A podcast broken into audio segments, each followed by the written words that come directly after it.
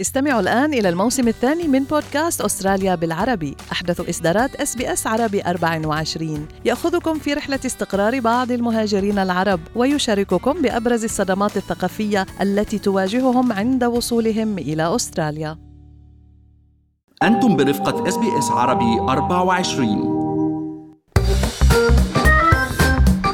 مال واقتصاد.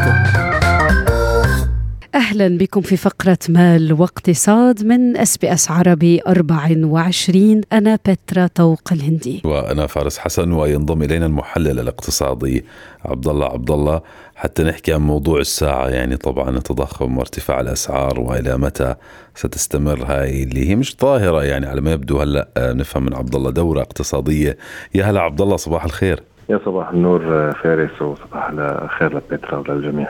صباحك خير صباح الورد. يعني عبد الله سمعنا وانت كنت توقعت في بودكاست سابقة إنه التضخم سيواصل الارتفاع. عم نسمع فيليب لو اليوم حاكم مصرف الاحتياط بيحكي يمكن يوصل 7% التضخم. بسؤال المباشر والسريع يعني هل كانت حسابات مصرف الاحتياط خاطئة؟ باعتبار التضخم سيكون مؤقتا وعابرا وسيعود الاقتصاد إلى ما هو عليه؟ هو هذا السؤال خلينا نقول المليون دولار question وحتى البليون دولار question يعني نحن العبره بالنتيجة فارس، النتيجة اليوم إنه لا حسابات المصرف المركزي بمخص معدل التضخم كانت ما كانت حسابات صحيحة كانت حسابات خاطئة. ما اعتبروا هن إنه transitory inflation يعني هي عبارة عن تضخم مؤقت وعابر. ولكن أظهرت الأرقام إنه في أسباب يعني أساسية هذا التضخم. منها مما يتعلق بموضوع العرض آه يلي هو مشاكل الأسواق المحلية والعالمية. ومنها ما يتعلق بموضوع الطلب ويعني خلينا نقول تشيب ماني أو انخفاض انخفاض آه سعر الفوائد. آه وكمان كنا حكينا قبل شفنا إنه الاستراليين حتى معهم كثير سيفنجز بالبنوك من وراء فتره يعني الكورونا. والطلب على البضائع اللي شفناه بأستراليا بعد فترة الإغلاقات بكورونا استراليا وعالميا كمان هذا أدى لهذا الارتفاعات. هلأ ما إحنا ما بنستغرب إذا هلأ بال, بال, بال يعني بال next release لأرقام التضخم اللي حتبين بال July إحنا ب 27 جولاي هو مكتب الأحصاء حي حيحكي عن أو حي حيعطي الأرقام تبع الربع اللي إحنا فيه حاليا. ما بنستغرب إنه تكون فوق 6% السيد فيليب لوي إمبارح كان عم بيقول إنه بيتوقع by end of December يعني آخر السنة 7% هلأ اليوم طبيعي هذا الشيء نحن نستمر فيه بهالطريقة لأنه صحيح بلش يرفع أسعار الفوائد هو ليحاول يحد من هذا من هذا يعني أسعار التضخم هيدي الحالية أو مستوياتها. آه ولكن السياسات النقدية يعني بطبيعتها تاخذ وقت تتبلش تعطي مفعول بالاقتصاد. آه يعني كانت مفاجأة نوعا ما للكثير آه إنه علّى سعر الفايدة الأسبوع الماضي 50 نقطة أساسية كان الناس متوقعة 25 مثل الارتفاع السابق. مستعجلين شوي يمكن تتبلش تاخذ إفكت أسرع. وخاصة إنه من ناحية السياسات المالية للحكومات آه بعد لهلا عم نشوفها سياسات نوع من ما توسعية. يعني مثلا عندنا اليوم حكومة عمال جديدة على الصعيد الفيدرالي. كان عندها وعود كبيرة قبل الانتخابات بسياسات فيها كثير كمان يعني مصروفات. آه حكومة العمال متوقع إنه تحاول آه تكفي ببرامجها. نفس الوقت عم نشوف حكومات محلية وخاصة هلأ حكومة نيو ساوث ويلز حكومة ولايات يعني حكومة نيو ساوث ويلز عم نشوفها كمان قبل الانتخابات آه عم نسمع عن برامج كمان مصروفات كتير كبيرة بملايين الدولارات. هيدي كلها لها تأثيرات يعني على التضخم وما عم بتكون hand in hand خلينا نقول ما عم بتساعد آه يعني السياسات النقدية من الحكومة. آه الاقتصاد الأسترالي يعني نوعا ما عنده بعض الم... يعني في آه مناعة معينة إنه نحن يكون في نوع من القلب القلب قوي إنه آه حتى لو مشينا بسياسة يعني انكماش صغير آه على صعيد سياسات الحكومات يعني السياسات المالية آه لنقدر نكبح التضخم. ما بنستغرب نحن إنه آه الاقتصاد الأسترالي بدل ما ينمو كان عم ينمو بمستويات 3% بالفترات السابقة. نشوف نمو على أساس سنوي بالارباع اللي جاي تكون تحت 2% وهذا الشيء يمكن يكون مطلوب لأنه نقدر يعني تنزل ترجع مستوى التضخم للهدف الأساسي اللي هو بنذكر إنه هو 2 3% على أساس السنة. عبد الله يعني كمان على صعيد آخر كان الملفت آه، بإنه بحسب تقرير آه، تقرير جديد صادر عن مؤسسة المعهد الأسترالي أكثر من 95% من صناعة تصدير الغاز الطبيعي بأستراليا مملوك من قبل شركات أجنبية. خليني أسألك اليوم شو السياسة الحكومية الملحة يلي لازم تتبع لعدم أخذ إذا فينا نقول أستراليين رهينة لاحتكار هالشركات؟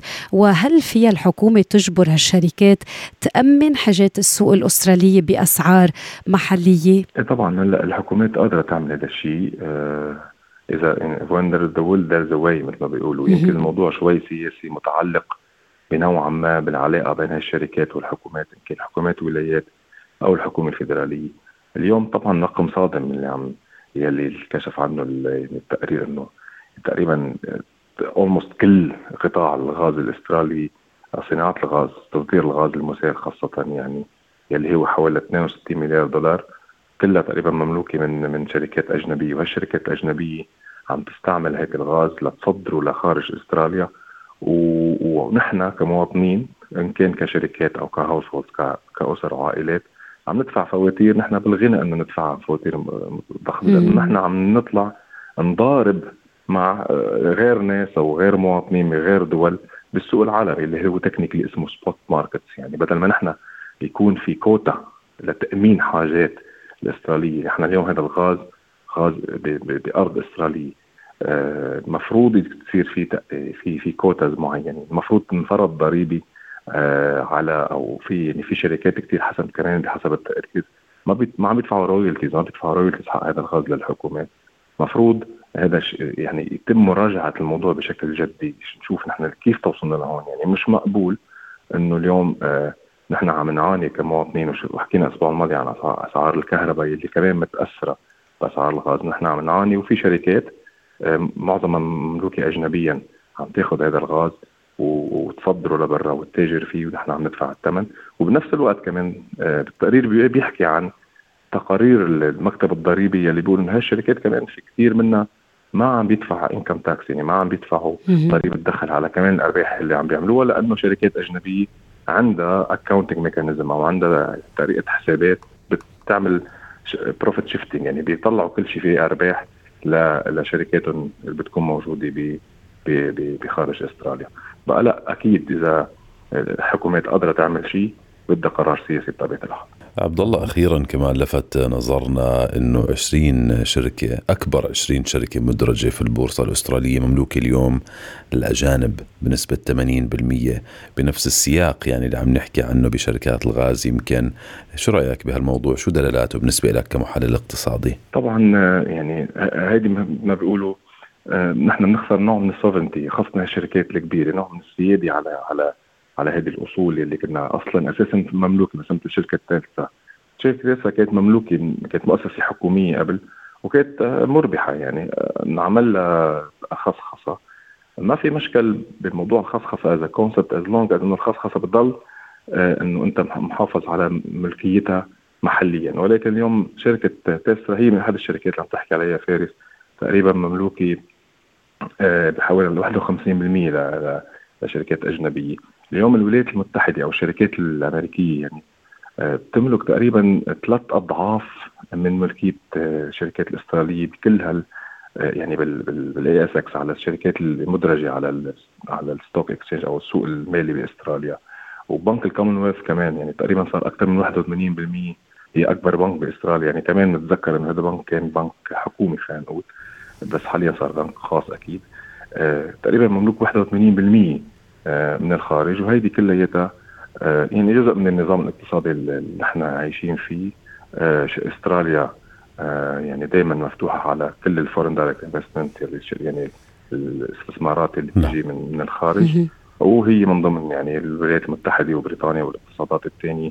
يلي تستثمر تستثمر اموالها هون locally و internationally يعني. شكرا على هالإضاءة الاقتصادية الخبير الاقتصادي عبد الله عبد الله استمعوا الآن إلى الموسم الثاني من بودكاست أستراليا بالعربي. أحدث إصدارات SBS عربي 24 يأخذكم في رحلة استقرار بعض المهاجرين العرب ويشارككم بأبرز الصدمات الثقافية التي تواجههم عند وصولهم إلى أستراليا.